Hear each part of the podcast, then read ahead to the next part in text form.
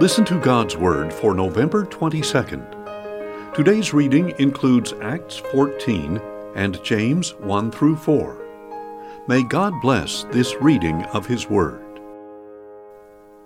Acts 14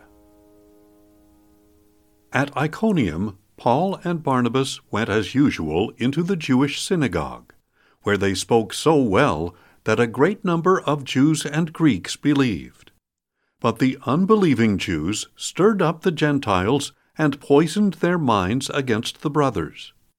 So Paul and Barnabas spent considerable time there, speaking boldly for the Lord, who affirmed the message of his grace by enabling them to perform signs and wonders. The people of the city were divided. Some sided with the Jews, and others with the apostles. But when the Gentiles and Jews together with their rulers, set out to mistreat and stone them, they found out about it and fled to the Lycaonian cities of Lystra and Derbe, and to the surrounding region, where they continued to preach the gospel. In Lystra there sat a man crippled in his feet, who was lame from birth and had never walked. This man was listening to the words of Paul, who looked intently at him and saw that he had faith to be healed. In a loud voice, Paul called out, Stand up on your feet. And the man jumped up and began to walk. When the crowd saw what Paul had done, they lifted up their voices in the Lycaonian language. The gods have come down to us in human form. Barnabas they called Zeus, and Paul they called Hermes, because he was the chief speaker.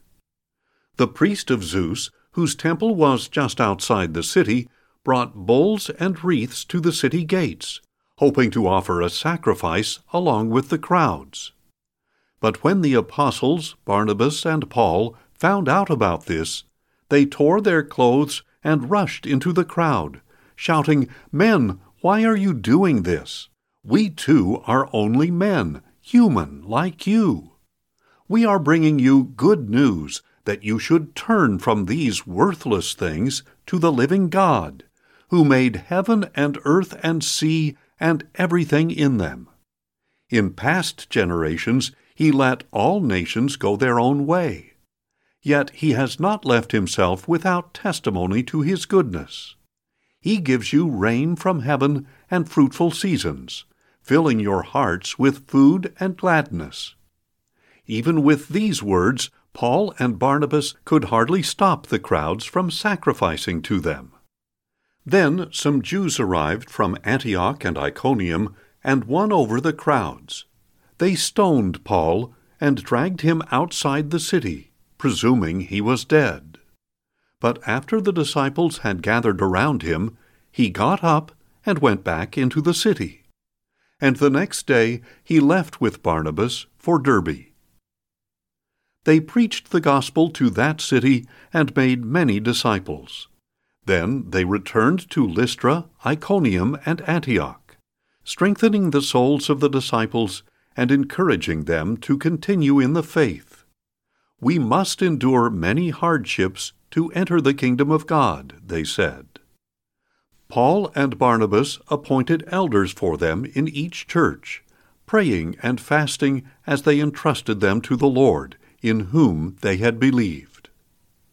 After passing through Pisidia, they came to Pamphylia, and when they had spoken the word in Perga, they went down to Attalia. From Attalia they sailed to Antioch, where they had been commended to the grace of God for the work they had just completed. When they arrived, they gathered the church together and reported all that God had done through them and how he had opened the door of faith to the Gentiles. And they spent a long time there with the disciples. James 1 James, a servant of God and of the Lord Jesus Christ, to the twelve tribes of the dispersion, greetings. Consider it pure joy, my brothers, when you encounter trials of many kinds because you know that the testing of your faith develops perseverance. Allow perseverance to finish its work, so that you may be mature and complete, not lacking anything.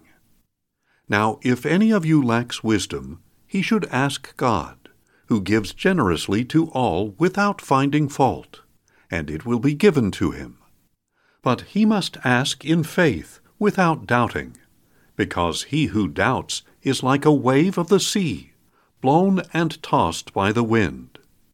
That man should not expect to receive anything from the Lord. He is a double minded man, unstable in all his ways. The brother in humble circumstances should exult in his high position, but the one who is rich should exult in his low position, because he will pass away like a flower of the field. For the sun rises with scorching heat and withers the plant. Its flower falls, and its beauty is lost. So too the rich man will fade away in the midst of his pursuits. Blessed is the man who perseveres under trial, because when he has stood the test, he will receive the crown of life that God has promised to those who love him. When tempted, no one should say, God is tempting me. For God cannot be tempted by evil, nor does he tempt anyone. But each one is tempted when by his own evil desires he is lured away and enticed. Then, after desire has conceived, it gives birth to sin, and sin, when it is full grown, gives birth to death. Do not be deceived, my beloved brothers. Every good and perfect gift is from above, coming down from the Father of the heavenly lights, with whom there is no change or shifting shadow. He chose to give us birth through the word of truth, that we would be a kind of first fruits of his creation. My beloved brothers, understand this. Everyone should be quick to listen slow to speak, and slow to anger. For man's anger does not bring about the righteousness that God desires. Therefore, get rid of all moral filth and every expression of evil, and humbly accept the word planted in you, which can save your souls. Be doers of the word, and not hearers only. Otherwise, you are deceiving yourselves. For anyone who hears the word but does not carry it out is like a man who looks at his face in a mirror, and after observing himself goes away and immediately forgets what he looks like. But the one who looks intently into the perfect law of freedom and continues to do so, not being a forgetful hearer, but an effective doer, he will be blessed in what he does. If anyone considers himself religious, and yet does not bridle his tongue, he deceives his heart, and his religion is worthless. Pure and undefiled religion before our God and Father is this to care for orphans and widows in their distress, and to keep oneself from being polluted by the world. James 2 My brothers, as you hold out your faith in our glorious Lord Jesus Christ, do not show favoritism. Suppose a man comes into your meeting wearing a gold ring and fine clothes, and a poor man in shabby clothes also comes in. If you lavish attention on the man in fine clothes and say, Here is a seat of honor, but say to the poor man, You must stand, or sit at my feet, have you not discriminated among yourselves, and become judges with evil thoughts? Listen, my beloved brothers. Has not God chosen the poor of this world to be rich in faith, and to inherit the kingdom he promised those who love him? But you have dishonored the poor. Is it not the rich who oppress you and drag you into court? Are they not the ones who blaspheme the noble name by which you have been called? If you really fulfill the royal law stated in Scripture, love your neighbor as yourself, you are doing well. But if you show favoritism, you sin and are convicted by the law as transgressors. Whoever keeps the whole law but stumbles at just one point is guilty of breaking all of it. For he who said, Do not commit adultery, also said, Do not murder. If you do not commit adultery, but do commit murder, you have become a lawbreaker. Speak and act as those who are going to be judged by the law that gives freedom.